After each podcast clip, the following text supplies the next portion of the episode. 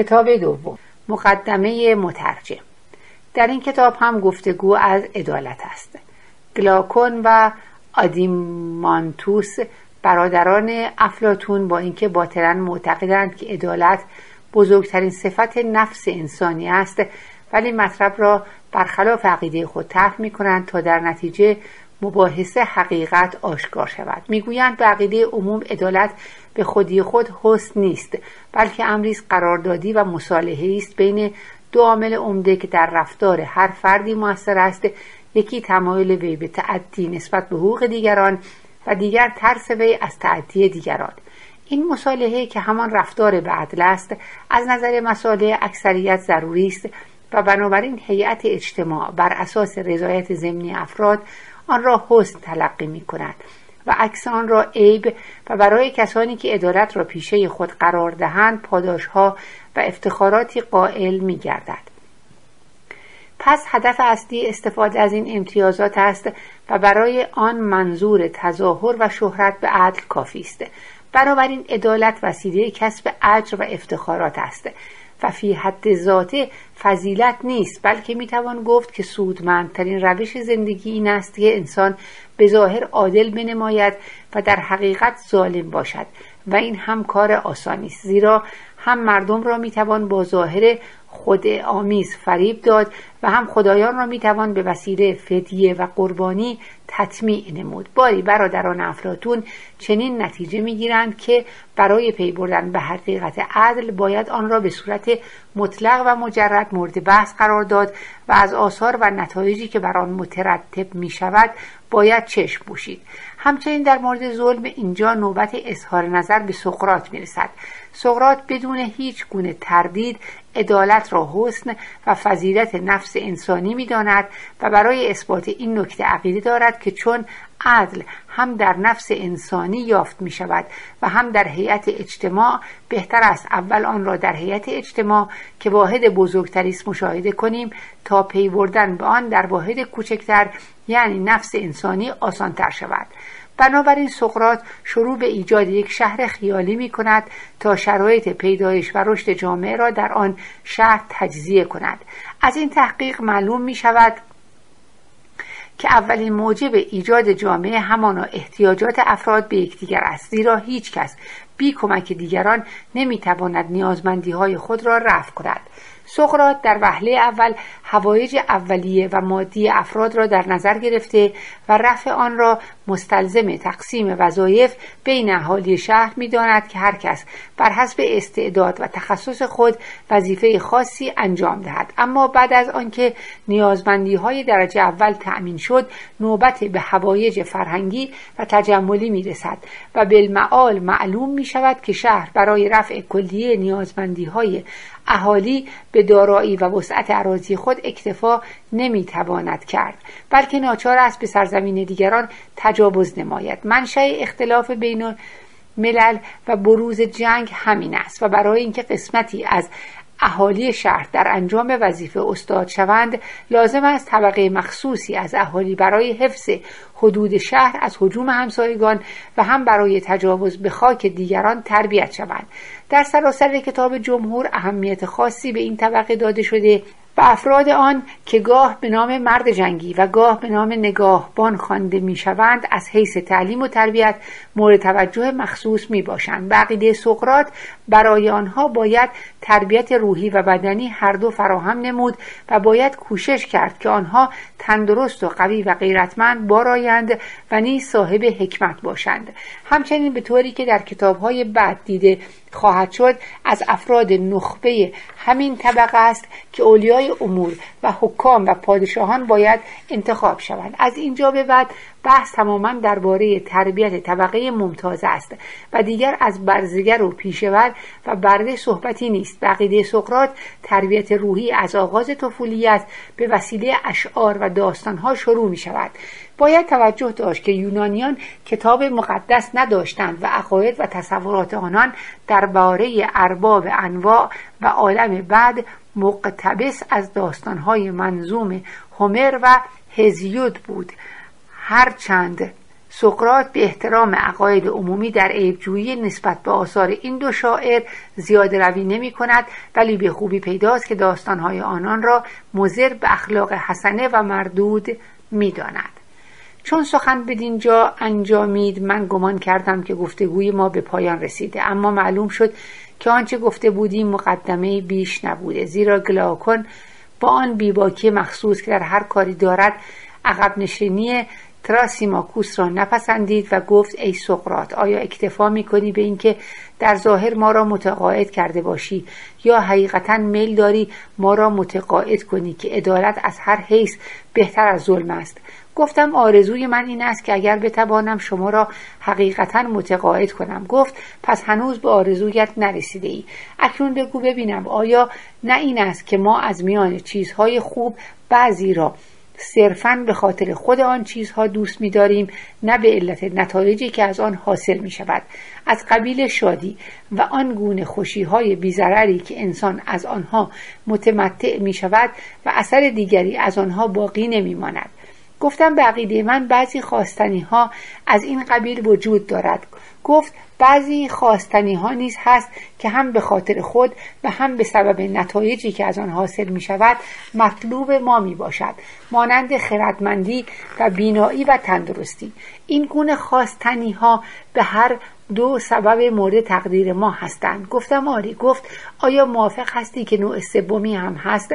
از قبیل ورزش های بدنی و عمل به دستور پزشک و اشتغال به تبابت و حرفه های سودمند دیگر که خود آنها موجب تعلم خاطر است لیکن از آنها فایده ای به ما می‌رسد و تمایل ما نسبت به این چیزها به خاطر خودشان نیست بلکه به علت پاداش و نتایج دیگری است که از آنها آید می شود گفتم بدیهی است که یک چنین نوع سومی هم وجود دارد ولی منظورت چیست؟ گفت عدالت را در زمره کدام از اینها میشماری؟ گفتم عدالت از زیبنده ترین نوع است یعنی در زمره آن خواستنی هایی است که هم به خاطر خود و هم به مناسبت نتایجی که از آن آید می شود مطلوب جویندگان سعادت می باشد گفت بیشتر مردم این عقیده را ندارند بلکه آن را در زمره خواستنی هایی که موجب تعلم خاطر است به حساب می آورند یعنی چیزهایی که به نفس مزاحم و در خور پرهیزند ولی انسان به خاطر پاداش و حسن شهرتی که از آنها حاصل می شود طالب آنها است. گفتم می‌دانم که رأی عامه چنین است و همکنون نیز تراسیماکوس معایب عدالت و محسنات ظلم را برای ما شرح داد. ولی من ظاهرا کندفهم هستم. گفت بسیار خوب. نوبت سخن به من رسیده است. پس گوش کن شاید با من هم رأی شوی. به عقیده من تو مانند مار تراسیماکوس را مجذوب و افسون کردی و او زودتر از آنکه میبایست تسلیم شد. اما من از آنچه که درباره عدل و ظلم از طرفین شنیدم قانع نشدم. می‌خواهم چگونگی عدالت و ظلم و آثاری که هر یک از آنها به خودی خود در نفس انسانی ایجاد می کند بر من معلوم شود. بدون اینکه پاداش و نتایجی را که از آنها حاصل می شود در نظر گرفته باشم. پس اگر موافقت کنی قصدم این است که بحث تراسیماکوس را از سر بگیرم. نخست رأی عامه را درباره چگونگی و منشأ عدالت بیان خواهم نمود. سپس مدعی خواهم شد که آنان که عدالت را پیشه خود قرار می‌دهند از روی رغبت و اعتقاد به خوبی آن نیست که چنین می‌کنند. بلکه خود را از عمل به آن ناگزیر می‌دانند. بعد هم چنین نتیجه خواهم گرفت که این رویه آنها منطقی است زیرا به عقیده آنان زندگانی اشخاص ظالم به مراتب بهتر از اشخاص عادل است. ای سقرات این رأی خود من نیست اما از سخنان تراسیماکوس و بسا اشخاص دیگر که به کرات شنیدم افکارم پریشان شده و تا کنون بیانی وافی در دفاع از عدالت و برتری آن بر ظلم از احدی نشنیدم میل دارم محسناتی را که عدالت به نفس دا راست بشنوم و مخصوصا توضیح این محسنات را از تو انتظار دارم. بنابراین با جدیت تمام زندگانی شخص ظالم را خواهم ستود و سپس تو را متوجه خواهم ساخت که به چه نحو می‌خواهم تو از ظلم تقبی و از عدالت تمجید کنی. آیا پیشنهاد مرا میپسندی؟ گفتم البته میپسندم زیرا حزی که خردمند از ممارست در این بحث می‌برد از هیچ موضوع دیگر نخواهد برد. گفت خوب گفتی. پس گوش فرادار تا من سخن را از چگونگی و منشأ عدالت آغاز کنم. می‌گویند که به حکم طبیعت ارتکاب به ظلم نیکو است و تحمل آن بد. اما زیان تحمل ظلم بیش از نفع ارتکاب آن است. بنابراین هنگامی که مردم نسبت به یکدیگر تعدی می کنند و هر کس به نوبت خود گاه ظالم و گاه مظلوم واقع می شود سرانجام آنان که خود را از ستمگری عاجز و از ستم کشیدن ناچار می بینند به این اندیشه می رسند که بهتر است با دیگران موافقت کنند در اینکه هیچ کس به دیگری ستم نکند و از دیگری ستم نبیند. وضع قوانین و انعقاد پیمان ها از همینجا سرچشمه گرفته و بعدها مردم رعایت حکم قانون را اجرای عدالت و حقگذاری نام نهادند. پس منشأ و چگونگی عدالت همین بود. به این معنی که عدالت عبارت است از میان روی بین بهترین طریق یعنی ستمگری بدون ترس از کیفر و بدترین طریق یعنی ستم کشیدن بدون امکان انتقام و چون عدالت واسطه بین آن دو حد است مردم آن را میپسندند و این نه بدان سبب است که عدالت را از محسنات بدانند بلکه عجز آنان از ستمگری است که باعث مقبولیت عدالت می شود زیرا کسی که توانایی ستمگری داشته و حقیقتا مرد باشد هرگز حاضر نخواهد بود با دیگری پیمان احتراز از تعدی ببندد و اگر چنین کند دیوانه است. باری ای سقرات این است رأی عمومی درباره چگونگی و منشأ عدالت. حال اگر یک مورد فرضی را در نظر بگیریم به خوبی آشکار خواهد شد که کسانی که عدالت را پیشه خود قرار می‌دهند علا رغم میل خیش و به علت عجز از تعدی است که چنین می کنند و آن این است که به یک عادل و یک ظالم اختیار دهیم که هر کدام آنچه می خواهد بکند و سپس در پی آن دو رفته ببینیم هر یک را آرزوهایش به کجا می کشاند طولی نمی کشد که شخص عادل همان راه ظالم را در پیش گیرد زیرا محرک او هم آرزوی زیاد کردن مال است.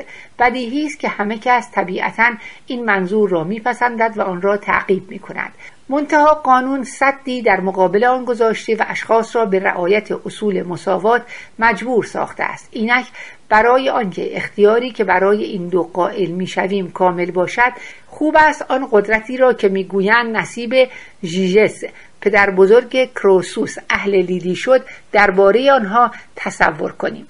در اینجا زیر نویس داریم. ژیژس بانی عظمت و حیثیت لیدی بود. ادامه. می‌گویند رو وی چوپانی بود که به پادشاه کشور دیدی خدمت می‌کرد. روزی هنگامی که گله خود را میچرانید طوفانی عظیم برپا شد و باران و زمین لرزه در گرفت زمین چاک خورد و شکافی در آن پیدا شد.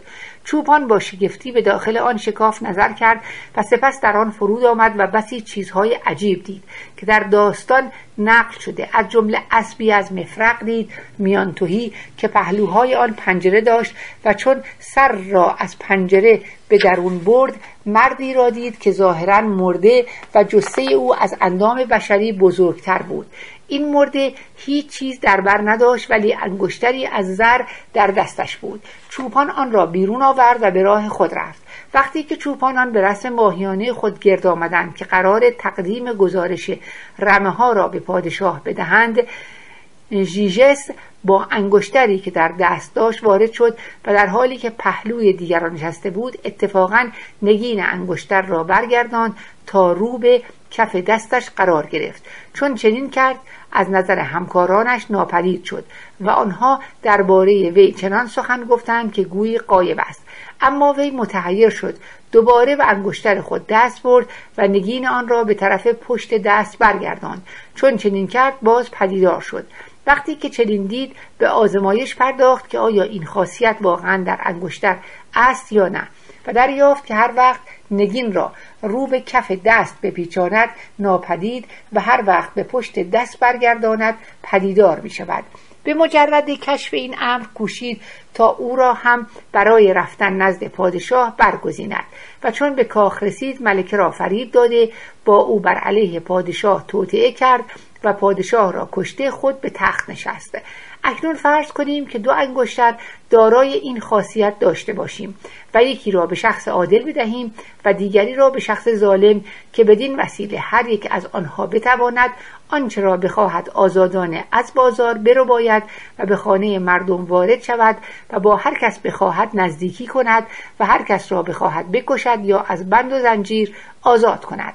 و خلاصه مانند یکی از خدایان در میان مردمان به دلخواه خود رفتار کند. در آن صورت هیچ کدام از آنها این ثبات و استقامت را نخواهند داشت که در عدالت ورزی پایدار مانده از دست درازی به اموال دیگران خودداری کند. اینجا میان عادل و ظالم فرقی نیست زیرا منظور هر دو یکی است و این خود دلیل متینی است بر اینکه هیچ کس از روی میل عدالت را پیشه خود قرار نمی دهد بلکه عدالت ورزی به علت استرار است و اشخاص عدالت را به نفسه حسن نمی‌دانند زیرا هر وقت بتوانند ظلم کنند باکی از آن ندارند. همه را عقیده بر این است که فایده ستمگری برای شخص بیش از فایده دادگری است و اگر قول صاحبان این نظر را مورد توجه قرار دهیم می‌بینیم که درست هم فکر می‌کنند. زیرا اگر شخصی دارای قوه‌ای که ما گفتیم باشد و با وجود این از ستمکاری یا دست درازی به مال هر هم نوع خود بپرهیزد هر کس از رفتار او آگاه شود خواهد گفت بیچاره ترین و ابله ترین نفوس است. البته هنگامی که در ملع عام از وی سخن رود همه او را تمجید خواهند کرد. زیرا مردم از ترس اینکه مبادا گرفتار ظلم شوند عقیده واقعی خود را به یکدیگر نمی‌گویند. باری. آنچه در این باب گفتیم بس است. اکنون اگر بخواهیم راجع به زندگانی این دو شخص ز مورد گفتگو درست قضاوت کنیم باید وضعیت هر یک را جداگانه در نظر بگیریم و در مورد یکی حد اکثر ظلم و در مورد دیگری حد اکثر عدل را قائل شویم. اما این تفکیک چگونه ممکن است؟ بدین طرز که ظلم ظالم و عدل عادل را به منتهای درجه فرض کنیم و هر یک از این دو یعنی ظالم و عادل را در خط مشی خود کامل بدانیم. نخست رویه شخص ظالم را به رویه یک پیشور قابل تشبیه کنیم. همانطور که یک ناخدا یا پزشک ماهر محال و ممکن را در هنر خود تشخیص داده از آنچه محال است میپرهیزد و بدانچه ممکن است عمل می کند و اگر اتفاقا خطایی کرد می‌تواند آن را چاره کند. همچنین شخص ظالم اگر ظالم کامل و قابلی باشد در اعمال ظالمانه خیش تمیز به خرج خواهد داد و خود را گرفتار نخواهد ساخت. و اگر گرفتار شود باید بگوییم نالایق بوده. زیرا کمال ظلم در این است که شخص به ظاهر عادل بنماید ولی در باطن چنین نباشد.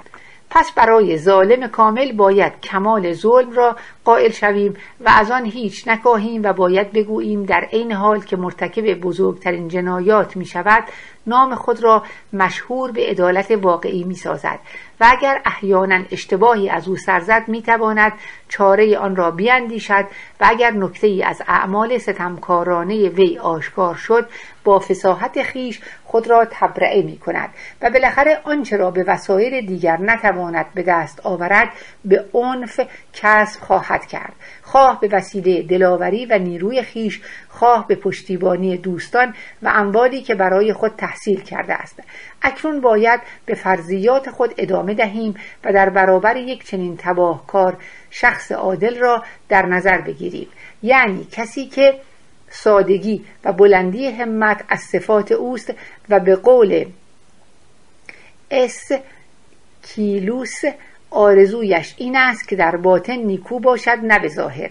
اینک لازم است که ظاهر آراستگی را از وی سلب کنیم چرا که اگر مشهور به عدالت باشد افتخارات و پاداش هایی که مترتب بر این شهرت است نصیب او خواهد شد و از آن پس معلوم نخواهد بود که عدالت ورزی او به خاطر خود عدالت است یا به خاطر افتخارات و پاداش. پس تمام خصائص را به جز عدالت از او سلب می کنیم و او را از همه حیث عکس آن شخص دیگر تصور می نماییم و چنین می پنداریم که هرچند کوچکترین خطایی از وی سر نمی‌زند ولی با این حال نام او به ظلم شهره آفاق است. از این راه یعنی در نتیجه اینکه عدل وی را مورد آزمایش قرار دادیم و پایداری او را در مقابل بدنامی و عواقب آن دیدیم اتصاف واقعی او به عدالت مسلم می شود و می گوییم این شخص تا دم مرگ استقامت خواهد کرد و در تمام زندگانی خود در باطن عادل ولی در ظاهر ظالم خواهد ماند. بدین ترتیب منتهای درجه عدل را درباره یکی از این دو و منتهای درجه ظلم را درباره دیگری قائل می شویم تا قضاوت کنیم که کدام یک از آنان نیکبختتر است.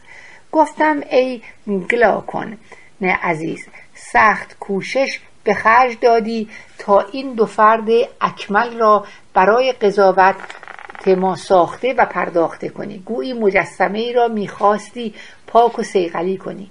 گفت من منتهای کوشش خود را می کنم اکنون که چنین دو فردی را در نظر گرفتیم گمان می کنم دشوار نباشد که قدم فراتر نهاده.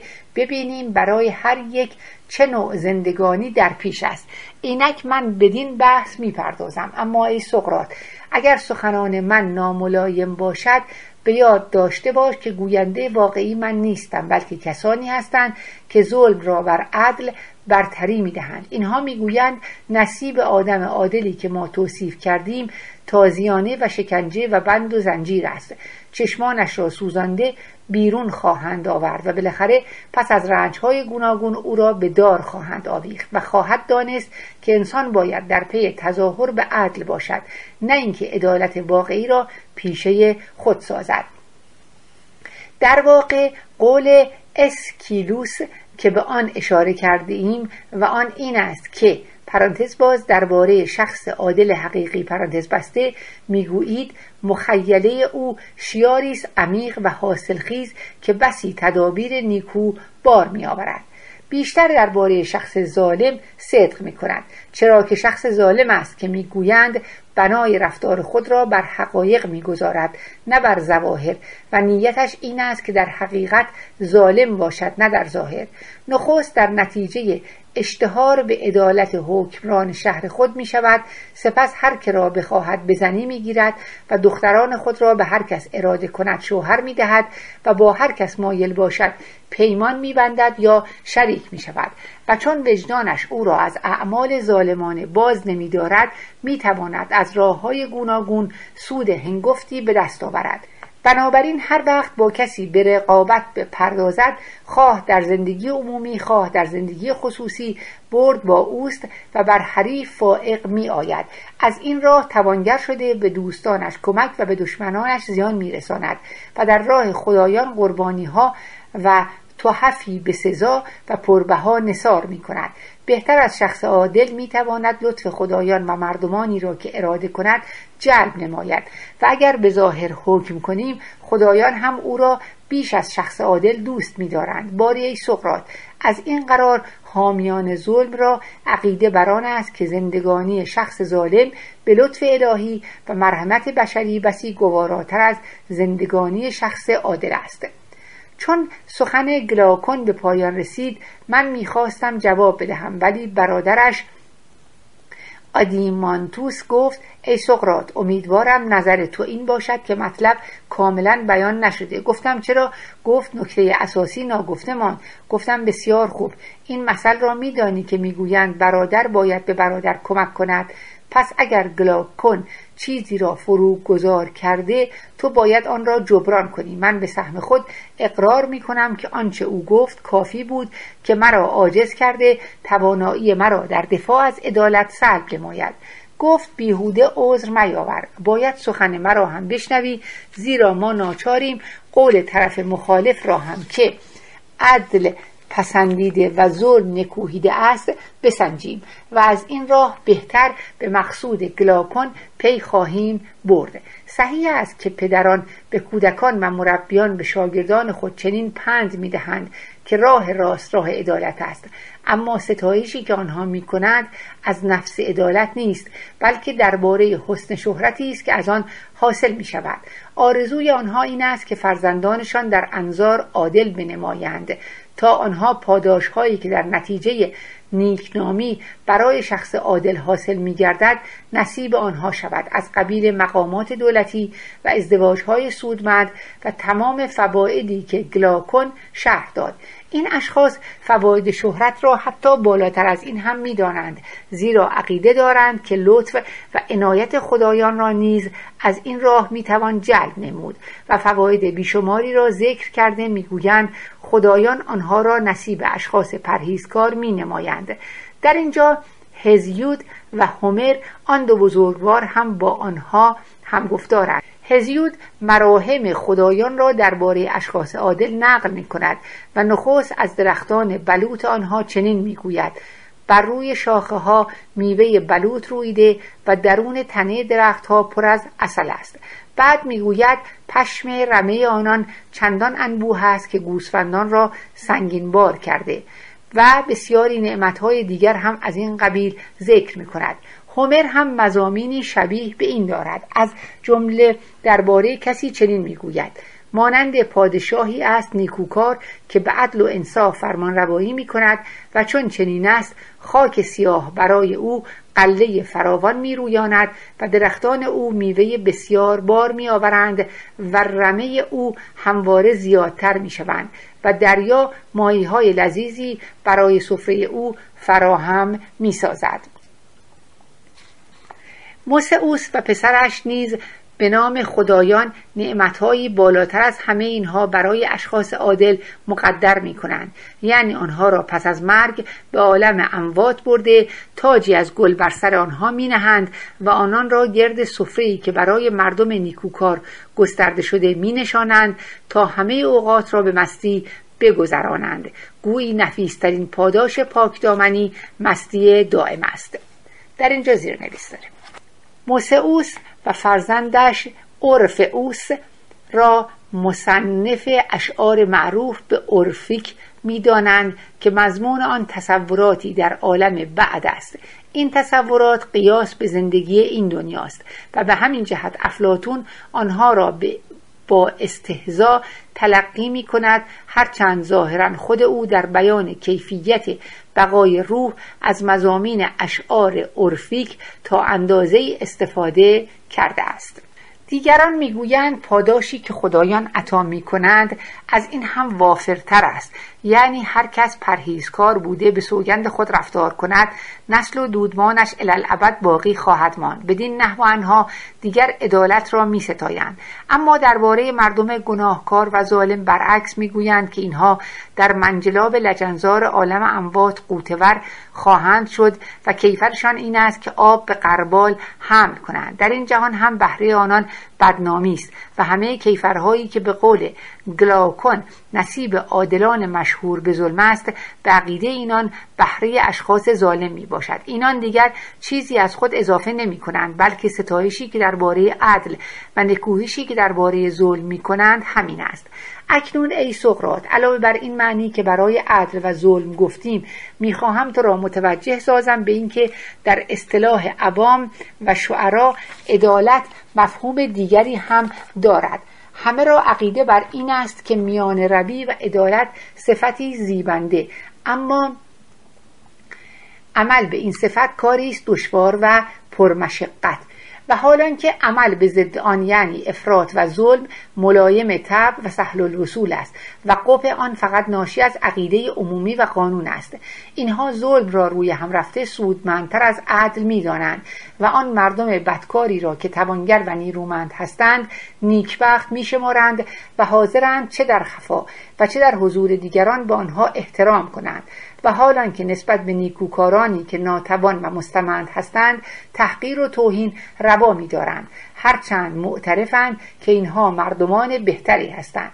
باری شگفتتر از همه این اقوال مزامینی است که درباره خدایان و نتیجه نیکوکاری ذکر می کنند زیرا می‌گویند چه بسا دیده ایم که خدایان برای مردم نیکوکار زندگانی پربلیه و اندوه و برای مردم بدکار عکس آن را مقرر نمودند از طرفی هم کهنه دریوزگر و غیبگویان به در خانه توانگران رفته به آنها چنین وانمود می کنند که ما به وسیله قربانی و افسون این قدرت را از خدایان کسب کرده ایم که اگر کسی خود یا یکی از نیاکانش گناهی کرده باشد با کمک آین جشن و شادی آن را درمان کنیم و چنانچه کسی بخواهد به دشمن خود آسیب رساند ما با گرفتن اجرت کم او را به آرزویش رسانیم. خواه دشمن او شخص عادل باشد خواه ظالم. زیرا ما به دستیاری اوراد و قواعد جادوگری می توانیم مطلوب خود را از خداها بستانیم و برای تایید این گفته ها استناد به قول شعرا می کنند برای اثبات اینکه بدکاری اسهل طریق است این عبارت را از هزیود نقل می کنند که انسان چه خوب می تواند راه بدکاری را پیش گرفته در پی سالکین این طریق روانه شود زیرا این راه بس بسیار هموار و به ما بسی نزدیک است.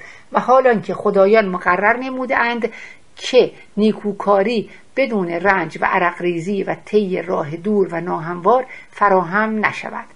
دیگران برای اثبات اینکه انسان می‌تواند اراده خدایان را برگرداند عباراتی بدینسان از هومر نقل می کنند خدایان خود تغییر اراده می دهند و مردمان هنگامی که قانون را شکسته و خطایی مرتکب شده باشند به وسیله تصدق و نظر و هدیه و شراب و دود قربانی های خدایان را موافق می کنند همچنین کتاب های بسیاری از مزئوس و اورفئوس که آنها را از اولاد ماه و خدایان نهگانه صنایع می‌دانند نشان می‌دهند و در تعیین آداب قربانی به اینها استناد می کنند و نه تنها افراد بلکه دولتها را متقاعد می سازند که با تشبس به برخی وسایل می توان خواه به جهت زندگان خواه به جهت مردگان تحصیل اف و آمرزش نمود و این وسایل عبارت است از آین قربانی و مراسم مرموزی که ما را از بلایای دنیای بعد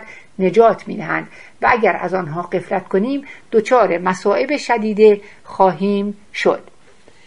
پس ای سقرات عزیزم با این همه اقوال و هزار سخن دیگر مانند آن که راجب نیکوکاری و بدکاری و عقیده خدا و بشر درباره هر یک گفته می شود باید فکر کنیم که وقتی جوانان این مطلب را میشنوند چه تأثیری در آنها پیدا می شود.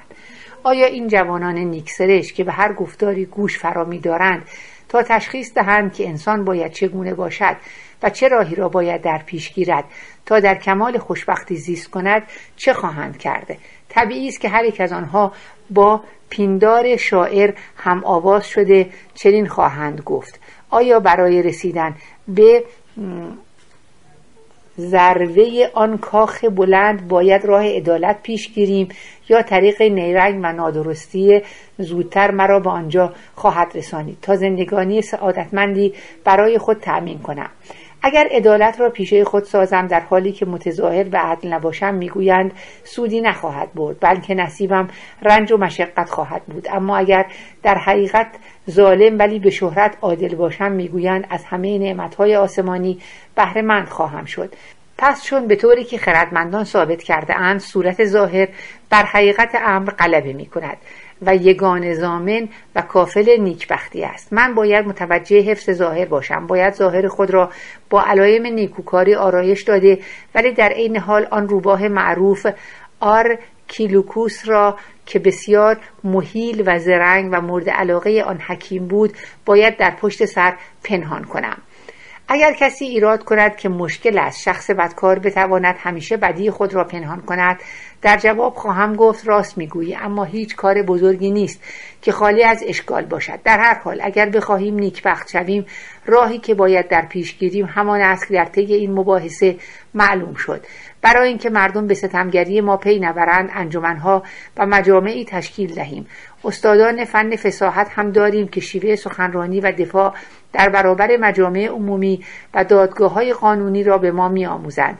با تشبس به این وسایل گاه به کمک منطق و بیان گاه به کمک عنف مطلوب خود را به دست خواهیم آورد بدون اینکه از قانون به ما گزندی رسد. حالا شاید بپرسی با خداها چه خواهی کرد که نمی‌توان آنها را فریب داد نمی‌توان با آنها به عنف رفتار کرد. می‌گوییم اگر خداها وجود نداشته باشند یا ایشان را با امور این دنیا سرکاری نباشد چرا ما در این اندیشه باشیم که خود را از آنها مستور داریم و اگر خدایان وجود داشته باشند و امور این دنیا هم در دست آنها باشد ما درباره آنها چیزی نمی‌دانیم. جز آنچه افواهن شنیده ایم و شعرا در شجر نامه های خدایان نقل کردند و همچنین شعرا هستند که می‌گویند به وسیله دعا و قربانی و هدیه اراده خدایان را می‌توان تغییر داد و ما ناچاریم که یا عقیده آنها را در همه موارد تصدیق کنیم یا در هیچ مورد نپذیریم. و اگر این اقوال را تصدیق کنیم صلاح در این است که ستمگری کرده سپس از قنایمی که به دست میآوریم قربانی دهیم. راست است که اگر عادل باشیم ترسی از جانب خدایان و کیفر عالم بعد نخواهیم داشت. اما در این صورت از فواید ظلم هم بی بهره خواهیم بود. و حالا که اگر ظالم باشیم آن فواید را به دست خواهیم آورد و برای گناه و خطای خود نیز به وسیله دعا از درگاه خدایان طلب عفو خواهیم کرد و از مجازات خواهیم گریخت. ممکن است کسی ایراد کند که ما در عالم اموات کیفر اعمال ظالمانه را که در این جهان مرتکب شده ایم خواهیم دید. و یا فرزندان ما به آن کیفر گرفتار خواهند شد ولی خردمند پس از تفکر چنین خواهد گفت. ای آقای عزیز وسایل تبره از گناهان هست که در این مورد بسیار مؤثر است. و اگر عقیده جمهور و قول شعرا را که برای ما تفسیر می کنند بپذیریم می توانیم به این وسایل متشبس شویم و به خدایان نجات بخش توسل جوییم. اکنون با این کیفیات آیا دیگر موجباتی برای ترجیح عدل بر ظلم باقی است؟ ملاحظه کردیم که اگر ستمگری را با ظاهری آراسته و فریبنده توأم نماییم هم در حیات و هم در ممات آنچه مطلوب ماست. از جانب خدا و بشر آید ما خواهد شد و این قولی است که توده و حکما بر آن متفقند. حال ای سقرات با آنچه گفته شد چگونه می‌توان کسی را که اندک قدرت معنوی یا جسمانی یا مزیت مالی یا خانوادگی داشته باشد به رعایت عدالت وادار نمود. آیا چنین کسی وقتی تمجید عدالت را بشنود خنده به او دست نخواهد داد؟ حتی اگر کسی یافت شود که بتواند خلاف آنچه را که گفتم اثبات کند و با علم یقین بداند که عدالت بهترین روش است معزالک با مردم ظالم به اقماز و مساهله رفتار خواهد کرد و بر آنها خشم نخواهد گرفت زیرا می‌داند که گذشته از کسانی که غریزه خدادادی آنها را از ستمگری باز میدارد و کسانی که در پرتو دانش قبح ستمگری را یافتهاند احدی نیست که از روی میل پیرو عدالت باشد و اگر کسی ظلم را تقبیح کند از این سبب است که به علت ضعف نفس یا پیری یا نقص دیگر از عمل به آن عاجز است.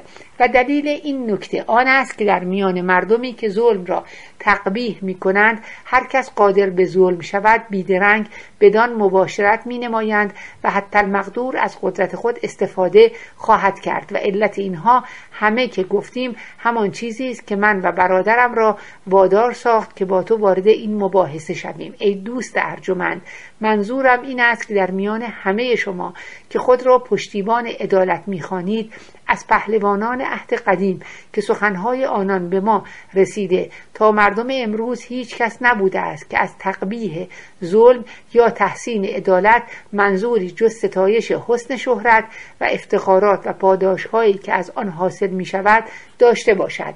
و در باب اینکه هر یک از این صفات به نفسه یعنی صرفا از لحاظ تعلق به نفس انسان و نه از لحاظ جلب نظر خدا و بشر. دارای چه کیفیت و خاصیتی است احدی تا کنون نه به نظم نه به نصر از عهده اثبات این نکته بر نیامده که ظلم بزرگترین عیب و عدل بزرگترین صفت نفس انسانی است. اگر شما از آغاز برای ما چنین سخن گفته و ما را از اوان طفولیت به این حقیقت معتقد ساخته بودید ما عادت نمی کردیم به اینکه همواره ناظر اعمال دیگران باشیم تا آنان را از ستمگری باز داریم بلکه هر کس ناظر اعمال خیشتن می‌شد تا مبادا مرتکب ظلم شده بدترین عیب را به نفس خود راه دهد. ای سقراط مطلب تراسیماکوس و دیگران درباره ظلم و عدل همین است که من گفتم و شاید نکات دیگر هم بتوان بر آن افزود. به عقیده من اینها به کنه مطلب پی نبرده و خواص عدل و ظلم را تمیز ندادند. من به سهم خود از تو پنهان نمی کنم که اگر با کمال جدیت مطلب را از نظر آنها بیان کردم به این امید بود که تو خلاف آن را ثابت کنی. پس خوب است تو تنها با ثبات اینکه عدل بر ظلم ترجیح دارد اکتفا نکنی بلکه بر ما مدلل نمایی که هر یک از این صفات چه تأثیری در نفس انسان دارد که به اعتبار آن عدل به نفسه پسندیده و ظلم به نفسه بد است و چنان که گلاکن تأکید کرد به شهرتی که از هر یک از این صفات حاصل می شود توجه ننما. زیرا در این صورت ما خواهیم گفت که تو ظاهر عدالت را می ستایی نه حقیقت آن را. و ظاهر ظلم را تقبیح می کنی نه حقیقت آن را. مگر آنکه در مورد هر یک از آن دو صفت شهرتی را که حق آن است از آن سلب کنی و شهرتی را که حق آن نیست برای آن قائل شوی. و نیز خواهیم گفت پند تو به ما این است که ستمکار باشیم ولی ظلم خود را پنهان کنیم. خلاصه با تراسیماکوس موافق هستی در اینکه عدالت عبارت است از عمل به نفع دیگران یعنی خیر اقویا و حالا که ظلم عملی است که متضمن نفع خود شخص ظالم و موجب زیان ضعفاست تو این را تصدیق کردی که عدالت در زمره بزرگترین محاسنات است بدین معنی که خوبی آن فقط به ملاحظه نتایج آن نیست بلکه بیشتر به خاطر خود آن است و حسن آن مانند حسن بینایی و شنوایی و عقل و تندرستی و نظایر آن ذاتی است و مربوط به عقیده عمومی نیست. پس اینک تمجید عدالت را بر این اساس قرار ده که این صفت به نفسه و ذاتا به حال کسی که دارای آن باشد سودمند است و همینطور ظلم را از این لحاظ تقبیح کن که ذاتا زیان آور است. ولی ستایش پاداش و نیکنامی را برای دیگران بگذار زیرا من این نوع ستایش عدل و نکوهش ظلم را که تنها مبنی بر شهرت و پاداش حاصل از آن باشد از دیگران می‌توانم تحمل کنم. اما نه از تو که همه زندگانی خود را وقف تحقیق در این یک موضوع کرده ای مگر آنکه تو خود در این یک نوع تعریف اصرار ورزی. بنابراین تنها به اثبات اینکه عدل بر ظلم ترجیح دارد اکتفا نکن بلکه بر ما مدلل ساز که هر یک از این صفات چه تأثیری در نفس انسان دارد که به اعتبار تفسیر آن پرانتز باز خواه عمل انسان از نظر خدا و بشر پوشیده باشد. خواه نباشد. پرانتز بسته عدالت خوب و ظلم بد است. من همیشه شیفته صفات گلاکون و آدیمانتوس بودم.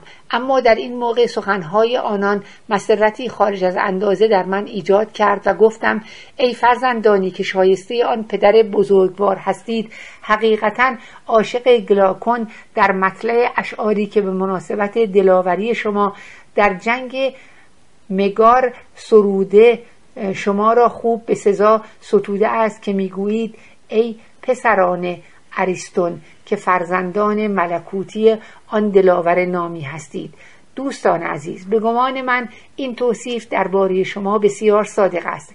زیرا اگر با وجود بیانات متینی که در این موضوع کردید خودتان متقاعد نشده باشید که ستمگری بهتر از عدالت است یقینا یک صفت ملکوتی در شما هست و عقیده دارم که شما حقیقتا متقاعد نشده اید و این اطمینان از مجموع صفات شما برای من حاصل می شود.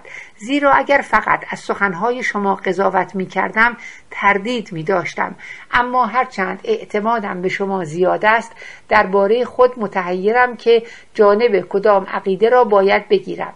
از طرفی پشتیبانی عدالت از من ساخته نیست و از حد توانایی من خارج است. به این دلیل که خیال کردم در گفتگوی با تراسیماکوس ترجیح عدل را بر ظلم ثابت کردم و حالا که شما قانع نشده اید. از طرف دیگر این هم ممکن نیست که از عدالت جانبداری نکنم. زیرا اگر هنگامی که در حضور من به عدالت حمله کنند جرأت خود را از دست بدهم و به طرفداری آن نپردازم و تا نفس و قدرت گفتار دارم در حمایت آن نکوشم. در وظیفه خداشناسی قصور کردم. پس ناچار باید تا اندازه‌ای که از من ساخته است از عدالت دفاع کنم. گلاکن و دیگران از من درخواست کردند که تمام قوای خود را به کار برده نگذارم گفتگو قطع شود. بلکه بکوشم تا معلوم شود که عدل و ظلم چیست و مزایای حقیقی هر یک کدام در اینجا اندیشهای به خاطرم رسید. و گفتم پیداست که جستجویی که ما در پیش گرفته ایم کار دشواری است و نظر نافذ و صائب می‌خواهد و چون این بینایی درمانی است به گمان من باید از این راه که می‌گوییم به تحقیق امر بپردازیم. اگر کسانی که قوه باسره آنها ضعیف باشد معمور شوند که حروف ریزی را از مسافت دور بخوانند و یکی از آنان متوجه شود که همان خط در جای دیگر به حروف درشتر و روی لوح بزرگتری نوشته شده گمان می کنم آنها این فرصت را مقتنم شمرده. نخست حرف درشتر را خواهند خواند و سپس ملاحظه خواهند کرد که آیا حروف کوچکتر همان است یا نه.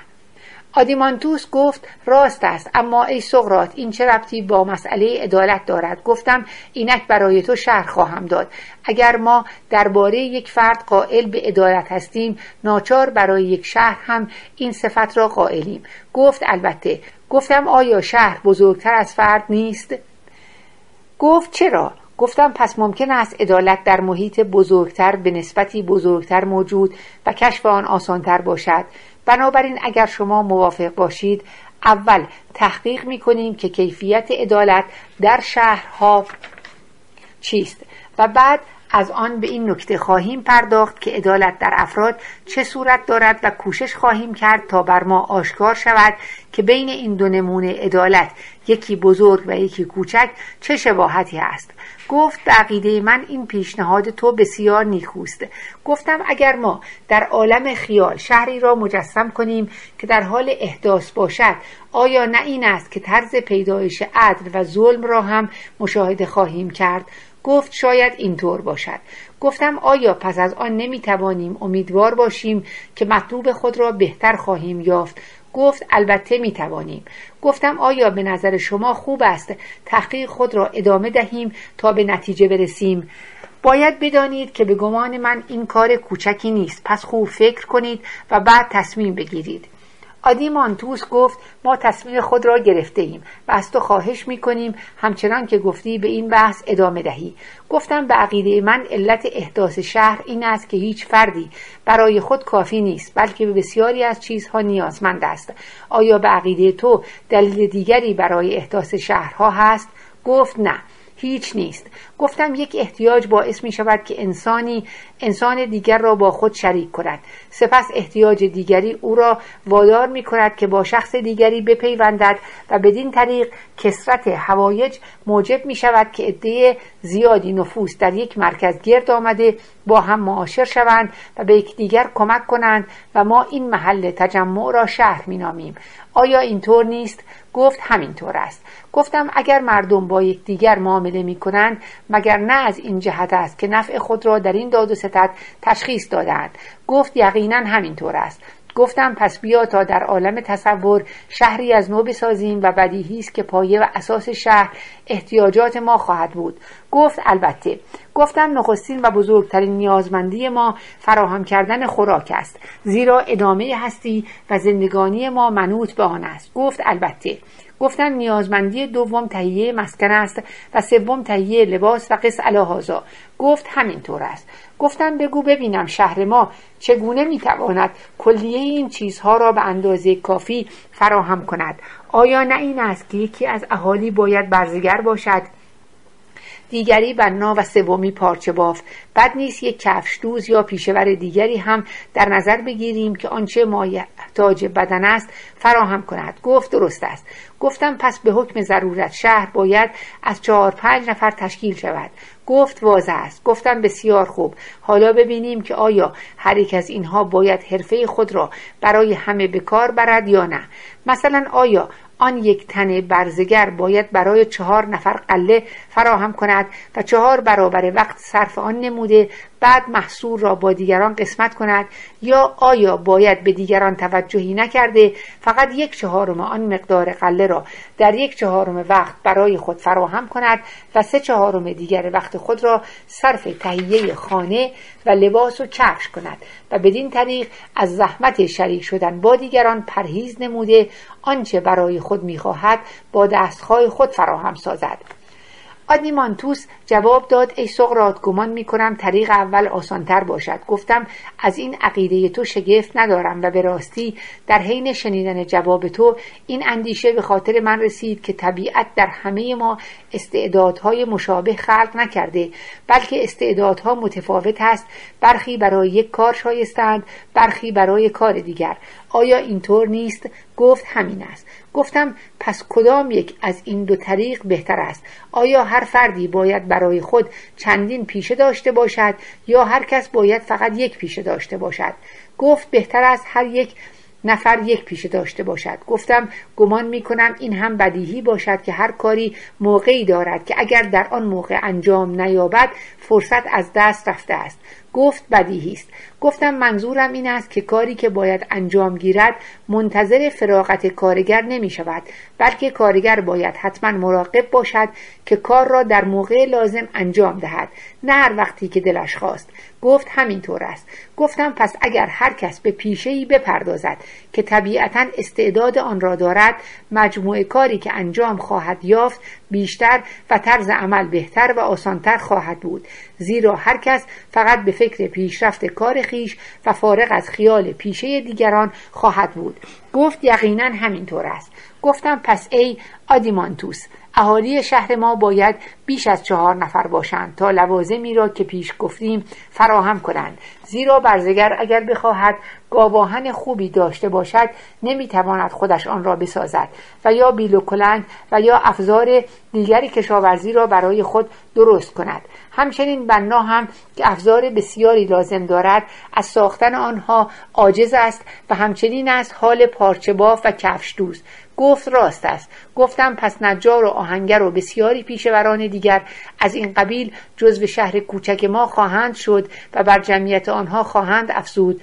گفت البته گفتم اگر گلهدار و چوپان و مردم دیگر از این قبیل علاوه کنیم تا برای برزگران گاو و شخم زن فراهم شود و بنا و برزگر برای کارهای خود حیوانات بارکش داشته باشند و پارچه باف و کفش دوز هم پوست و پشت به دست بیاورند گویا شهر ما خارج از اندازه بزرگ نخواهد شد. گفت اگر همه این اشخاص جزو آن بشود زیاد هم کوچک نخواهد بود. گفتم از این گذشته تقریبا محال است. شهرمان را در جایی قرار دهیم که از وارد کردن کالاها بینیاز باشد.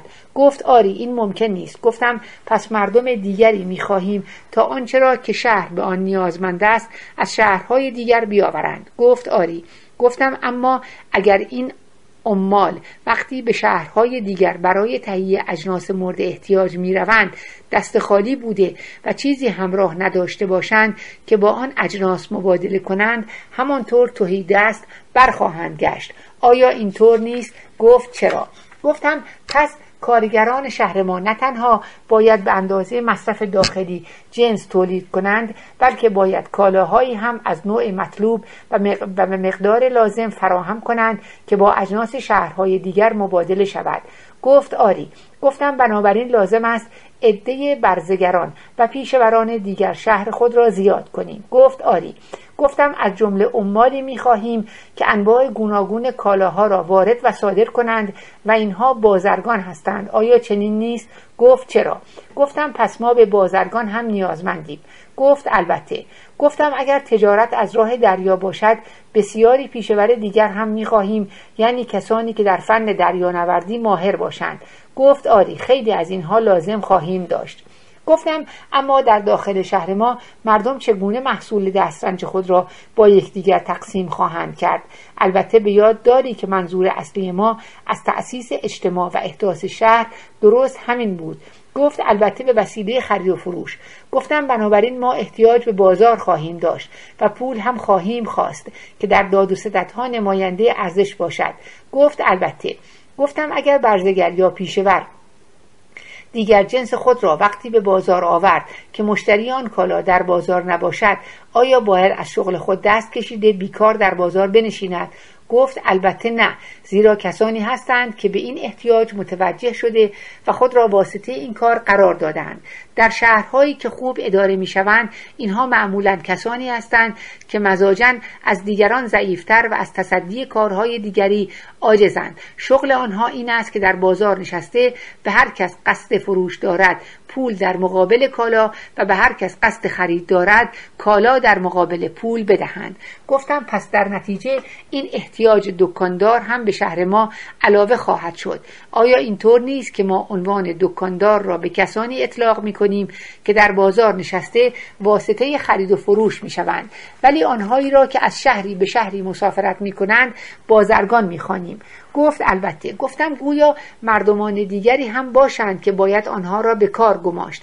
اینها کسانی هستند که به واسطه نداشتن استعداد فکری لایق شرکت در جامعه نیستند. ولی چون قوه بدنی آنها زیاد است به درد کارهای پرمشقت می‌خورند. اینها قوه خود را میفروشند و چون بهایی که در ازای آن می‌گیرند مزد نام دارد آنان را ظاهرا مزدور می‌خوانند. آیا اینطور نیست؟ گفت چرا؟ گفتم پس مزدوران هم برای تکمیل شهر ما لازمند. گفت گمان می‌کنم اینطور باشد. گفت پس ای آدیمانتوس آیا شهر ما پس از این همه وسعت که به آن دادیم به حد کمال رسید؟ گفت شاید رسیده باشد. گفتم پس عدل و ظلم را در کجا می‌توان یافت و این صفات از کدام یک از عناصری که ذکر کردیم ناشی می شود گفت ای سقرات من نمی‌دانم این صفات از کجا پیدا می شود ولی شاید ناشی از داد و های مردم باشد. گفتم شاید حق با تو باشد اما باید در این موضوع بیشتر دقت کرد معیوس نشویم. اول ببینیم روش زندگی مردمانی که به این نه وسایل حیاتشان فراهم شده چگونه است. اینها اوقات خود را مصروف تهیه قله و شراب و لباس و کفش و ساختن خانه خواهند کرد.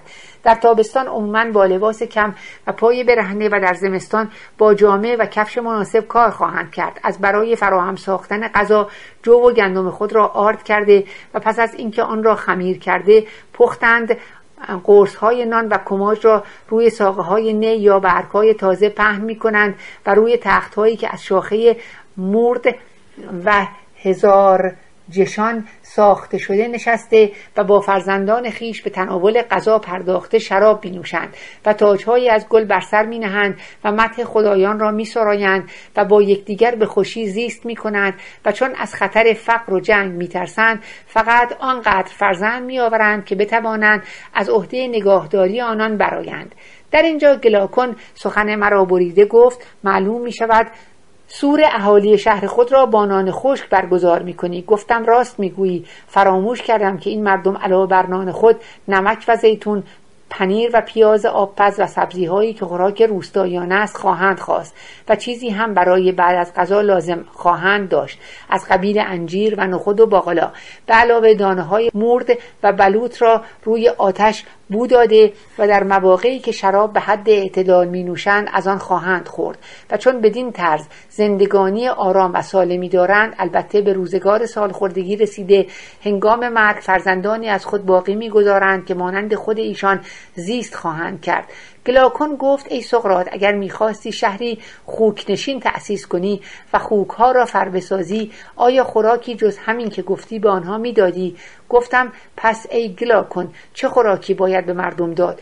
گفت آنچه معمولا می‌دهند اگر بخواهیم راحت باشند باید برای آنها تخت خواب و میز غذا فراهم کنیم و خوراکها و شیرینی های مرسوم امروزه را برای آنها تهیه کنیم. گفتم بسیار خوب فهمیدم. معلوم می شود شهری که ما در صدد ساختن آنیم دیگر یک شهر ساده نیست بلکه شهری است تجملی. شاید عیبی هم نداشته باشد زیرا دقت در اوضاع این گونه شهرها هم ما را به نتیجه مطلوبه یعنی پی بردن به طرز پیدایش عدل و ظلم خواهد رسانید من به سهم خود عقیده دارم که شهر حقیقی همان است که من بیان کردم و شهر سالم جز آن نیست. حال اگر تو میل داری که شهر غیر سالم را که از مرض متورم شده باشد در نظر بگیری مانعی ندارد. راست است که برای بعضی مردم آنچه ما در نظر گرفتیم کافی نخواهد بود و آن طرز زندگانی آنها را قانع نخواهد ساخت. باید برای آنها تخت و میز و سایر اسباب خانه و خوراکی های چاشنیدار و روغن های خوشبو و زنان بدکار و شیرینی ها فراهم ساخت. به طوری که از هر کدام انواع گوناگون در دسترس آنها باشد و دیگر نمی‌توان گفت که ضروریات شهر آن چیزهایی است که در ابتدا گفتیم یعنی خانه و لباس و کفش بلکه اینک نقاشی و رنگکاری و تهیه طلا و آج و سایر اشیای گرانبها هم جزو احتیاجات می شود اینطور نیست گفت همینطور است. گفتم پس باید شهر خود را بزرگتر کنیم زیرا دیگر شهر سالم یعنی آنکه اول بیان کردیم کفایت نمی کند. باید شهر را وسعت داده بر اهالی آن جمعی بیافزاییم که بودن آنها در شهر فقط به مناسبت احتیاجات تجملی مفید باشد. همه نوع شکارچی و جمعی مقلدین اشکال و رنگها و اسوات لازم خواهیم داشت و کسانی دیگر هم مورد احتیاج خواهند بود. از قبیل شاعر و نقم سرا و بازیگر و رقاص و مدیر نمایش و صنعتگرانی برای ساختن همه نوع اشیا ویژه لوازم آرایش زنان علاوه بر این عده خدمتکاران هم باید بیافزاییم و نیز لله و دایه و پرستار و ندیمه بانوان و استاد سلمانی و آشپز و قصاب و حتی خوکچران هم لازم خواهیم داشت. در شهری که اول بیان کردیم اینها نبودند چرا که احتیاجی به آنها نداشتیم. اما برای شهری که حالا مورد بحث است از این اشخاص نمی‌توان صرف نظر کرد و نیز عده زیادی حیوانات از هر قبیل لازم خواهد بود تا هر کس مطابق میل خود از گوشت آنها به مصرف رساند. آیا اینطور نیست؟ گفت چرا همینطور است؟ گفتم با این طرز زندگی احتیاج ما به طبیب به مراتب بیش از آن خواهد بود که در شهر اول داشتیم. گفت راست است. گفتم حتی مساحت زمینی هم که تاکنون برای تأمین زندگی اهالی کافی بود اینک غیر کافی و بسیار کوچک خواهد بود. عقیده تو چیست؟ گفت همینطور است. گفتم پس اگر بخواهیم زمین کافی برای چرا و کشاورزی داشته باشیم باید به خاک همسایگان خود تجاوز کنیم و آنها نیز اگر پا از حد بیرون نهند و طمع کسب مال بر آنها غلبه کند مجبور خواهند شد همین معامله را با زمین ما بکنند. گفت آری سقرات ناچار چنین خواهد شد. گفتم پس ای گلا کن. وقتی کار به اینجا کشید آیا باید جنگ کنیم یا راه دیگری در پیش گیریم؟ گفت ناچار باید بجنگیم. گفتم فعلا کار نداریم به اینکه عواقب جنگ خوب است یا بد. همینقدر دانستیم که منشأ جنگ حس طمع است که وقتی بروز کند هم برای جامعه و هم برای افراد بزرگترین بلیه است. گفت بسیار درست گفتی. گفتم پس ای دوست شهر را باید باز هم بزرگتر کنیم و این بار دیگر عده کم کافی نخواهد بود. بلکه سپاهی تمام لازم است که میدان کارزار شتافته و چنان که گفتیم از دارایی شهر دفاع کند و مال دشمن را بگیرد و با مهاجمین بجنگد. گفت مگر خود اهالی قادر به این کار نیستند؟ گفتم اگر اصلی که همه به آن تسلیم شدیم صحیح باشد این کار از آنها بر نخواهد آمد. اگر فراموش نکرده باشی در این مسئله موافقت شد که یک نفر نمی‌تواند چندین حرفه را به عهده گرفته به همه آن حرفه ها به خوبی عمل کند. گفت حق با توست. گفتم مگر سلحشوری خود یک نوع حرفه نیست؟ گفت چرا؟ گفتم مگر حرفه کفش دوزی برای شهر ما لازمتر از حرفه سربازی است. گفت ابدا. گفتم اما ما کفش دوز را از اینکه در آن واحد به کار برزگری یا پارچه بافی یا بنایی هم بپردازد ممنوع داشته گفتیم باید فقط کفاش باشد تا کار کفش دوزی ما به خوبی انجام یابد. همچنین برای هر یک از دیگران هم یک پیشه مخصوص تعیین کردیم. یعنی پیشه‌ای که طبیعتا استعداد آن را دارا باشد. قرار بود اجازه اشتغال به هیچ کار دیگری را نداشته بلکه تمام زندگی خود را وقف حرفه خود کند و با استفاده از کلیه فرصتهای مقتضی مهارت خود را در آن پیشه به حد کمال رساند. حال آیا حرفه سلحشوری دارای اهمیتی خطیر نیست؟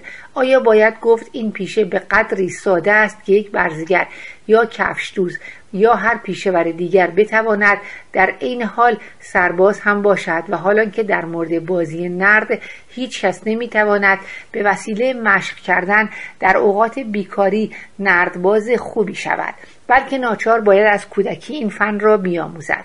آیا به مجرد اینکه کسی سپر یا یکی دیگر از اسلحه و ادوات جنگ را به دست گرفت یک روزه سرباز قابلی شده خواهد توانست در نبرد با اسلحه سنگین یا در هر گونه پیکار دیگر شرکت کند و حالا که در مورد سایر پیشه ها فقط به دست گرفتن افزار آنها هرگز کسی را پیشور یا ورزشکار نمی سازد و افزار کار به درد کسی نمی خورد مگر اینکه فن استعمال آن را آموخته و برای بکار بردن آنها های لازم را کرده باشد. گفت آری کاش فقط دست گرفتن افزار کار به خودی خود برای فرا گرفتن هر هنری کافی می بود گفتم پس هر قدر کار نگاهبانان شهر مهمتر باشد بیشتر مستلزم توجه و کاردانی و آزمودگی است. گفت صحیح است. گفتم آیا برای تصدی این کار استعداد طبیعی لازم نیست؟ گفت چرا؟ گفتم پس وظیفه ما است که در صورت امکان اشخاصی را انتخاب کنیم که طبیعتا مستعد و شایسته نگاهبانی شهر باشند. گفت آری باید چنین کرد. گفتم این کار آسانی نیست که ما به عهده گرفته اما نباید از آن منصرف شویم بلکه باید منتهای کوشش خود را به خرج دهیم. گفت آری نباید معیوس شد. گفتم آیا تصدیق می کنی که از حیث شایستگی برای نگاهبانی و شباهتی بین صفات سگ تربیت شده و جوان اصیل موجود است؟ گفت مقصودت چیست؟ گفتم مقصودم این است که هر دو باید تیزهوش باشند تا دشمن را پیدا کنند و تندپا باشند تا به محض دویدن او را دنبال کنند و قوی باشند تا وقتی به او رسیدن با او ستیزه کنند. گفت آری همه این صفات لازم است. گفتم همچنین باید شجاع باشند تا خوب بجنگند. گفت البته. گفتم اگر اسب یا سگ یا حیوان دیگر فاقد همیت بود آیا می‌تواند شجاع باشد؟ آیا مشاهده نکرده ای که همیت قوه است مقاومت ناپذیر و چون در نفسی بروز کند ترس و تزلزل را در مقابل هر گونه خطر زایل می سازد گفت درست است. گفتم پس معلوم شد که نگاهبانان ما چه خصایص جسمانی باید دارا باشند. گفت آری. گفتم از حیث صفات معنوی هم معلوم شد که باید دارای حس همیت باشند. گفت البته. گفتم ای گلاکن اگر این صفات را دارا باشند چگونه می توانیم آنها را از تعدی نسبت به یکدیگر و سایر اهالی شهر باز داریم گفت به خدا که این کار آسانی نیست. گفتم با این حال باید حتما کاری کرد که اینها با دوست مدارا و با دشمن سختی کنند. وگرنه پیش از آنکه دشمن به شهر راه یابد شهر به دست خود آنان تباه خواهد شد. گفت راست است. گفتم پس چه باید کرد؟ از کجا می توانیم کسی را پیدا کنیم که در عین حال حلم و همیت هر دو را دارا باشد؟ مگر نه این است که ملایمت طبع مباین با قیز است. گفت واضح است. گفتم با این وصف نگاهبانانی که فاقد یکی از این دو صفت باشد به درد نخواهد خورد و چون ظاهرا این صفات در یک فرد جمع نمی شود به این نتیجه می رسیم که ممکن نیست نگاهبان خوب پیدا کرد گفت اینطور به نظر می رسد من لحظه ای مردد ماندم اما پس از تفکر در موضوع بحث گفتم بی سبب نیست که ما به اشکال برخوردیم زیرا مقایسه ای را که در پیش گرفته بودیم ترک کردیم. گفت مقصودت چیست؟ گفتم ما متوجه نشدیم به اینکه هرچند جمع این صفات به نظر محال می آید ولی در واقع می توان تبایعی را یافت که دارای این دو صفت متضاد باشند. گفت در کجا چنین چیز یافت می شود گفتم در حیوانات مختلف. مخصوصا در آن حیوانی که با نگاهبان خود مقایسه می کردیم البته می دانی که صفت سگها یه تربیت شده این است که با دوست و آشنا حتی امکان مهربان و با بیگانه خلاف آنند. گفت درست است.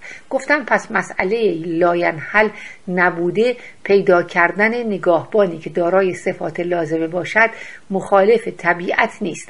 گفت راست است. گفتم آیا به عقیده تو اینطور نیست که نگاهبانان ما باید صفات دیگری هم داشته باشند؟ به این معنی که گذشته از همیت لازم است دارای طبع حکیمانه نیز باشند. گفت منظورت را نمی‌فهمم. گفتم این صفت را هم در سگ می‌توان یافت و البته مشاهده آن در حیوان بسیار شگفتآور است. گفت این صفت عبارت است از چیست؟ گفتم وقتی سگ شخص بیگانه ای را ببیند بیدرنگ خشمین شده به صدا می آید بدون اینکه از او صدمه دیده باشد و حالا که اگر آشنایی را ببیند به او مهربانی می کند بدون اینکه از او محبتی دیده باشد. مگر تا کنون به این نکته بر نخورده بودی؟ گفت تا کنون در این باب هیچ فکر نکرده بودم. اما راست است که رفتار سگ بدین سان است. گفتم این غریزه سگ بسیار پسندیده و در حقیقت حکیمانه است. گفت چطور؟ گفتم تنها میزان او در تشخیص دوست از دشمن این است که آن یک را می‌شناسد و این یکی را نمی‌شناسد. پس موجودی که برای تشخیص دوست از بیگانه. ملاکش دانایی و نادانی است. چگونه ممکن است؟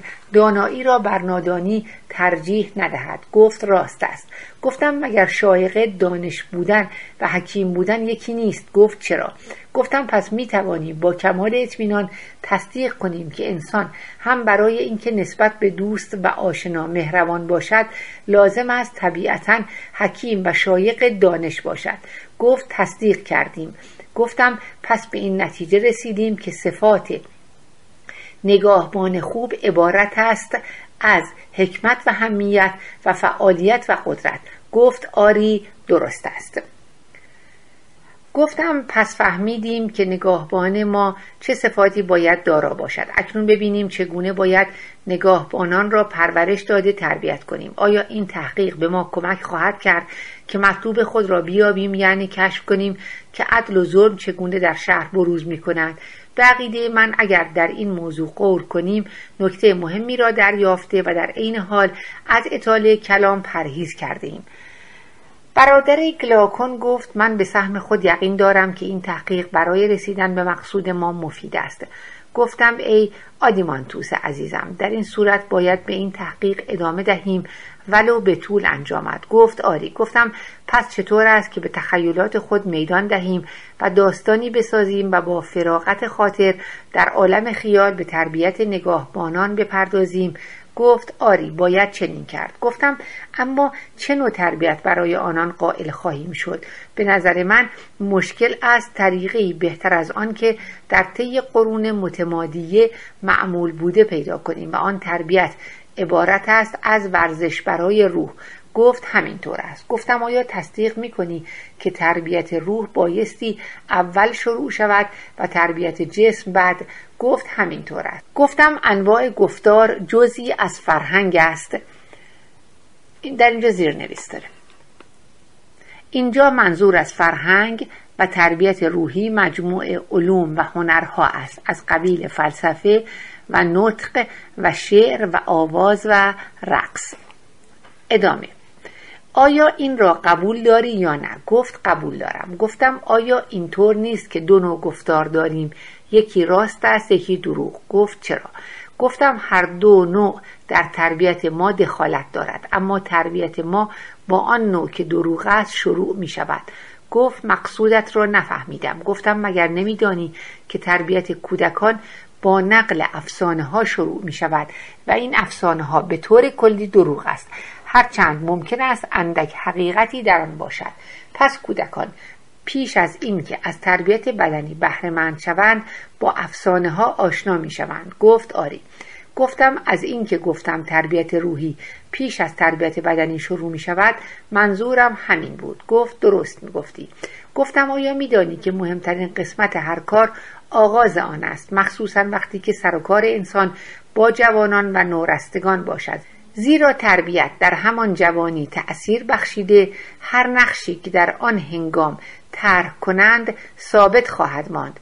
گفت البته چنین است. گفتم پس آیا سزاوار است که ما از روی بیقیدی اجازه دهیم کودکانمان هر افسانه ای را از هر گوینده که تصادفا پیدا شد شنیده و بدین سان افکاری را به خاطر خود راه دهند که اکثر آنها با آنچه می‌خواهیم در بزرگی مورد اعتماد آنان باشد منافات دارد. گفت ابدا نخواهیم گذاشت چنین شود. گفتم پس معلوم می شود نخستین وظیفه ما این است که سازندگان حکایات را تحت مراقبت قرار داده اگر داستان خوبی ساختند آن را بپذیریم و اگر بد ساختند رد کنیم. سپس باید پرستاران و مادران را وادار کنیم که فقط حکایاتی را که پذیرفته ایم برای کودکان نقل کنند و متوجه باشند که پرورشی که روح اطفال به وسیله حکایات حاصل می کند به مراتب بیش از تربیتی است که جسم آنها به وسیله ورزش پیدا می کند اما ناچار باید قالب داستانهایی را که اکنون نقل می کنند دور بیافکنیم. گفت منظور تو کدام نوع است؟ گفتم داستانهای بزرگ را در نظر بگیریم تا تکلیف داستانهای کوچک هم ضمنا معلوم شود. زیرا داستانها خواه بزرگ و خواه کوچک باید تابع اصل واحد و دارای تأثیر واحد باشد. آیا اینطور نیست؟ گفت چرا؟ اما نمی‌دانم منظور تو از داستانهای بزرگ چیست. گفتم منظور من داستانهایی است که هزیود و هومر و شعرای دیگر ساختند زیرا افسانه های دروغی که برای مردم نقل شده و می شود از این هاست. گفت مقصود تو کدام افسانه است و چه عیبی در آن مشاهده می کنی گفتم عیب بسیار بزرگی دارند و آن این است که این حکایات جز یک سلسله دروغ زشت چیزی نیست. گفت مقصودت چیست؟ گفتم مقصودم این است که این داستانها صفات خدایان و پهلوانان را به غلط وانمود می کنند مانند اینکه نقاشی نقشی بسازد که هیچ شباهتی به اصل نداشته باشد.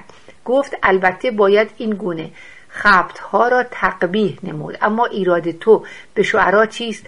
گفتم داستانی ناپسندی که هزیود ساخته و در آن اعمال ناشایسته ای را به اورانوس نسبت می‌دهد جز این نیست که انسان بزرگترین دروغ را درباره اعظم موجودات بسازد. در این داستان شاعر نقل می کند که اورانوس چه کرد و کرونوس چگونه از او انتقام گرفت. حال به عقیده من حتی اگر این اعمال که به اورانوس نسبت داده شده و شرح رفتاری که پسرش با او کرد حقیقت هم داشته باشد نباید آنها را بیپروا برای کودکان که فاقد عقل هستند نقد کرد.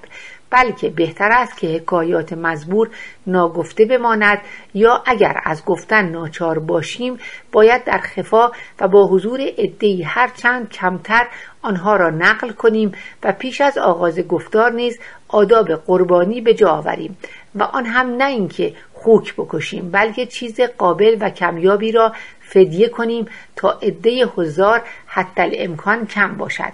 گفت شکی نیست که آن حکایات دور از انصاف است. گفتم آری ای آدیمانتوس این افسانه ها در شهر ما نباید گفته شود و نباید بگذاریم به جوانان چنین القاء شود که اگر برای انتقام از بدرفتاری و خطای یک پدر هولناکترین جرایم را مرتکب شوند و همه گونه ظلم روا دارند کار بدی نکرده بلکه تأسی به اعمال برترین خدایان نمودند گفت آری عقیده من هم این است که گفتن این چیزها پسندیده نیست. گفتم همچنین به هیچ وجه نباید گفت که خداها بین خود جنگ و دسیسه و کشمکش دارند زیرا این افسانه ها دروغ است و اگر بخواهیم نگاه بانان آینده شهر ما بی جهت با یکدیگر اداوت نورزیده این چنین خصومت را ننگ بدانند باید نقل این گونه داستانها را ممنوع سازیم افسانه های جنگ دیوها و منازعات بیشماری که می‌گویند خدایان و پهلوانان با نزدیکان و دوستان خود داشتند نباید انتشار یابد. خواه به صورت حکایت باشد یا نقوش روی پرده. و قالی. اما اگر بتوانیم داستانهایی پیدا کنیم حاکی از اینکه بین اهالی شهر خصومت وجود نداشته و این گونه اداوتها گناه است باید پیرمردان را وادار سازیم که این حکایات را برای کودکان خردسال نقل کنند. و برای زمان بلوغ آنها نیز باید شعرا را بر آن داریم که از همین قبیل داستانها بسرایند. اما سایر حکایات از قبیل داستان به بند درآمدن هیرا به دست پسرش و پرتاب شدن هفت سون از آسمان به دست پدر به علت دفاع از مادرش در مقابل زجر و ضرب پدر و افسانه های جنگ خدایان که هومر ساخته است این حکایات را در شهر خود نخواهیم پذیرفت. خواه مضمون آن استعاره باشد و یا نه زیرا کودک نمی‌تواند استعاره را از غیر آن تمیز دهد و آنچه در خردسالی به او تلقین شود ممکن است همواره در ذهن وی ثابت مانده محو نشود. پس بنا به این دلایل باید تا بتوانیم بکوشیم که نخستین داستانهایی که برای کودکان ما گفته می شود مشوق حسن اخلاق باشد. گفت آری راست است. اما اگر کسی از ما توضیح خواسته نمونه این گونه داستانها را بطلبد چه جوابی باید به او بدهیم؟ در جواب گفتم ای آدیمانتوس من و تو فعلا شاعر نیستیم بلکه بناکننده شهریم. از این لحاظ هر چند لازم است بدانیم که شعرا چه اصولی را باید در ساختن داستانها رعایت کنند و تخطی از آن را جایز نشمارند. ولی مجبور نیستیم که خود داستان بسازیم. گفت راست است. اما آنچه من می‌خواستم بدان درست همین است که انشاء حکایات راجع به خدایان تابع چه قواعدی است. گفتم آنچه به نظر من می‌رسد این است که شاعر در تصنیفات خود اهم از حکایات و غزلیات و تراژدی ها باید همیشه خدا را چنان که هست توصیف کند. گفت راست است. گفتم آیا صفت ذاتی خداوند خوبی نیست و آیا توصیف خداوند ذکر خوبی او نیست؟ گفت چرا؟ گفتم مگر نه این است که آنچه خوب باشد زیان آور نمی‌تواند بود. گفت بقیده من همینطور است. گفتم البته آنچه زیان آور نباشد امکان زیان رساندن در آن نیست. گفت البته.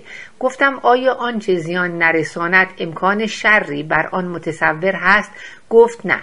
گفتم مگر نه این است که آنچه منشأ شر نباشد مسبب شر نیز نخواهد بود. گفت همین است. گفتم آیا نه این است که آنچه خوب است؟ عمل خیر از آن ظاهر می شود گفت چرا؟ گفتم پس هر آنچه خوب باشد مسبب خیر است. گفت آری. گفتم بنابراین آنچه خوب باشد مسبب همه چیز نمی‌تواند بود بلکه فقط منشأ خیر است نه منشأ شر. گفت البته همینطور است. گفتم پس برخلاف عقیده عموم خداوند چون خوب است مسبب همه چیز نیست بلکه فقط جزء کوچکی از آنچه برای انسان رخ می‌دهد از جانب خدا است و آن خیر است. و حالا اینکه قسمت اعظم آنچه بر بشر وارد می شود یعنی شر از جانب خدا نیست. به عبارت دیگر هر آنچه خیر است جز خدا مسببی ندارد ولی منشأ شر غیر از خداست. گفت به نظر من استدلال تو بسیار صحیح است. گفتم پس ما باید از شبه هایی که همر یا شعرای دیگر درباره خدایان القا کرده اند بپرهیزیم. از آن جمله است این گفتار سخیف که در آستانه قصر زئوس دو سبو نهادند یکی پر از سرنوشت خوب یکی پر از سرنوشت بد. و هرگاه خدا نصیب کسی را از هر دو سبو مقرر کند زندگی آن شخص گاه قرین شادی و گاه قرین حزن و علم است. اما کسی که فقط از سبوی دوم بهره ببرد همواره دچار بدبختی و گرسنگی خواهد بود و نیز باید این قول را رد کنیم که هم خیر و هم شر هر دو از جانب خداست. همچنین اگر کسی بگوید که زئوس و آتنه محرک نقض سوگند و پیمان شکنی پانداروس بودند یا تمیس و زئوس سبب نزاع و اختلاف بین خدایان شدند ما با این قول موافقت نخواهیم کرد و نیز نخواهیم گذاشت. این سخنان اسکلیوس به گوش جوانان برسد که می‌گویید خدا هنگامی که بخواهد خانه کسی را از بن براندازد او را به گناهکاری وامی دارد تا مستوجب کیفر گردد. اگر کسی درباره بدبختی های نیوبه شعری به سرایت مانند داستانی که این عبارات از آن نقل شده است یا سرگذشت فرزندان ابلیس یا اهالی تروا یا هر حکایت دیگری از این قبیل به رشته نظم درآورد نباید به او رخصت داد که این گونه اقوال را به خداوند نسبت دهد. یا اگر چنین کرد باید بیان خود را به خوبی توجیه کند که با بحث کنونی ما وفق دهد. یعنی باید بگوید خداوند کاری جز عدل و نیکی نکرده و مجازات گناهکاران در واقع صلاح و خیر خود آنان بوده است. نباید به شاعر اجازه دهیم که بگوید آنهایی که مجازات شدند بدبخت بودند و خدا آنها را بدبخت کرد. ولی اگر شعرا بگویند که مردمان بدکار بیچاره و محتاج به مجازات بودند و عقوبت آنان موهبتی آسمانی بوده این قولی است پسندیده. اگر کسی خداوند را که خیر محض است مسبب شر معرفی کند ما باید با تمام قوا بکوشیم که در شهر ما احدی چنین سخنی نگوید و نشنود. تا شهر ما لایق قوانین نیکو باشد. باید پیر و جوان را از نقل این اقوال خواه به نظم خواه به نصر باز داریم. زیرا گفتن چنین چیزها مخالف دینداری و این اقوال مزر و متناقض است. گفت درباره این قاعده من با تو هم عقیده هستم و آن را میپسندم. گفتم پس در مورد خدایان این نخستین قاعده ما خواهد بود که گویندگان و شعرای ما باید در گفته های خود رعایت کنند. یعنی خداوند منشأ همه چیز نیست بلکه تنها منشأ خیر است. گفت آری این نکته به حد کفایت ثابت شد. گفتم اکنون به قاعده دوم بپردازیم. آیا به عقیده تو خداوند جادوگری است که ما را فریب داده به صور مختلف جلوه می نماید. یعنی گاه در حقیقت حاضر است و به اشکال گوناگون جلوه می کند. گاهی در حقیقت حاضر نیست ولی صوری فریبنده و موهوم از خود می سازد. یا بهتر است بگوییم خداوند وجود صرف است و به هیچ حال از صورت اصلی خود منحرف نمی شود. گفت نمی توانم بی تعمل جواب دهم. گفتم بسیار خوب. جواب این نکته را بگو. اگر چیزی تغییر صورت دهد آیا نه این است که این تغییر یا از خود آن چیز ناشی می شود و یا علتی خارجی دارد؟ گفت چرا؟ گفتم بسیار خوب. آیا نه این است که هر قدر چیزی کاملتر باشد تغییر و تأثیر خارجی کمتر در آن نفوذ می کند؟ مثلا بدن هر قدر سالمتر و قویتر باشد اکل و شرب و خستگی کمتر در آن تأثیر می کند و گیاه نیز هر قدر قویتر باشد. تأثیر آفتاب سوزان و باد و این گونه عوامل در آن کمتر است. گفت البته گفتم مگر نه این است که نفوس ثابته و مطمئنه کمتر تحت تأثیر عوارض خارجی قرار می‌گیرند گفت همینطور است. گفتم همین بیان درباره مصنوعات نیز صادق است مانند اساس البیت و خانه و لباس. یعنی هر قدر اینها محکمتر و با مصالح بهتر ساخته شده باشد تأثیر زمان و سایر عوامل مخربه در آن خفیفتر است. گفت همینطور است. گفتم پس یک موجود کامل اعم از اینکه کمال آن ناشی از طبیعت یا صنعت یا هر دو باشد بر اثر عوامل خارجی تغییر نمی یابد مگر به ندرت. گفت ظاهرا اینطور است. گفتم اما شکی نیست که خداوند و آنچه وابسته به ذات الهی است عین کمال است. گفت البته. گفتم پس نمی‌توان گفت. خدا هم مانند سایر چیزها اشکال متعدد قبول می کند گفت نه. گفتم اما آیا می تواند به خود تغییر و تبدیل دهد؟ گفت اگر اصلا تغییر پذیر باشد بازه است که باید به دست خود تغییر کند. گفتم اگر خدا تغییر کند آیا این تغییر تبدیل به احسن است یا نقصان کمال و جمال اوست؟ گفت اگر واقعا تغییر کند ناچار از او کم خواهد شد زیرا در جمال و کمال خداوند هیچ گونه نقص نمی‌توان قائل شد. گفتم بسیار درست گفتی. پس ای آدیمانتوس آیا به عقیده تو با این وصف کسی اعم از خدا یا بشر ممکن است خود را به صورتی بدتر از آنکه هست مبدل سازد؟ گفت غیر ممکن است. گفتم پس برای خدا هم غیر ممکن است که اراده تغییر ذات خود نماید.